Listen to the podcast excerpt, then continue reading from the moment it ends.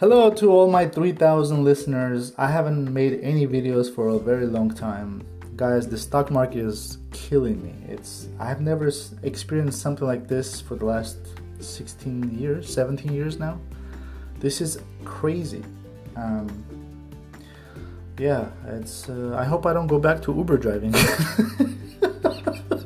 Because you'll get way more episodes than I'm doing now. But anyway, the episode that came to mind just now was I picked up this couple um, in their 40s, early 40s, um, eh, from Bellagio.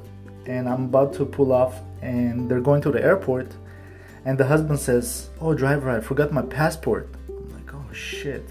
So I, I go and make that crazy turn, go back to Bellagio Uber, pick up, um, and the guy leaves.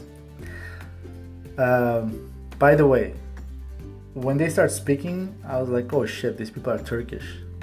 And uh, I don't know if you know, but I'm Armenian, and you know the whole Armenian Turkish genocide thing. Um, it's been 100 years, but it's still a factor. But I've had mostly good experiences with Turkish people. So my real estate agent was Turkish in Texas. He gave me a great deal. In Amsterdam, my cab driver was Turkish, cool guy. I actually paid him with weed. and he was like such a good. So I, me personally, I never had any issues, you know. Uh, but once in a while, you have this awkward tension, you know, when you say you're Armenian or they say they're Turkish and there's a bunch of Armenians. It's kind of awkward. Uh, but anyway, so the guy leaves, and me and his wife, his his wife is sitting in the back, and he was sitting on my next to me, passenger side. So he leaves, and we had the most awkward conversation. Um, like, oh, um, I wonder how long it's gonna take him. Oh, I know. I, can't believe he left his passport and the whole time we're literally eye fucking each other through the mirror. okay, I mean, she was. It was definitely uh, evidence she was not getting laid, or the husband hasn't had sex with her for a long time. So, definitely there was chemistry through the mirror, and we. God knows, I wish I could see what women are thinking when they're staring at you. So, their deep inner thoughts. So yeah, like bunch of bullshit conversation back and forth for the next five minutes until the husband came, found his passport, and we just drove off.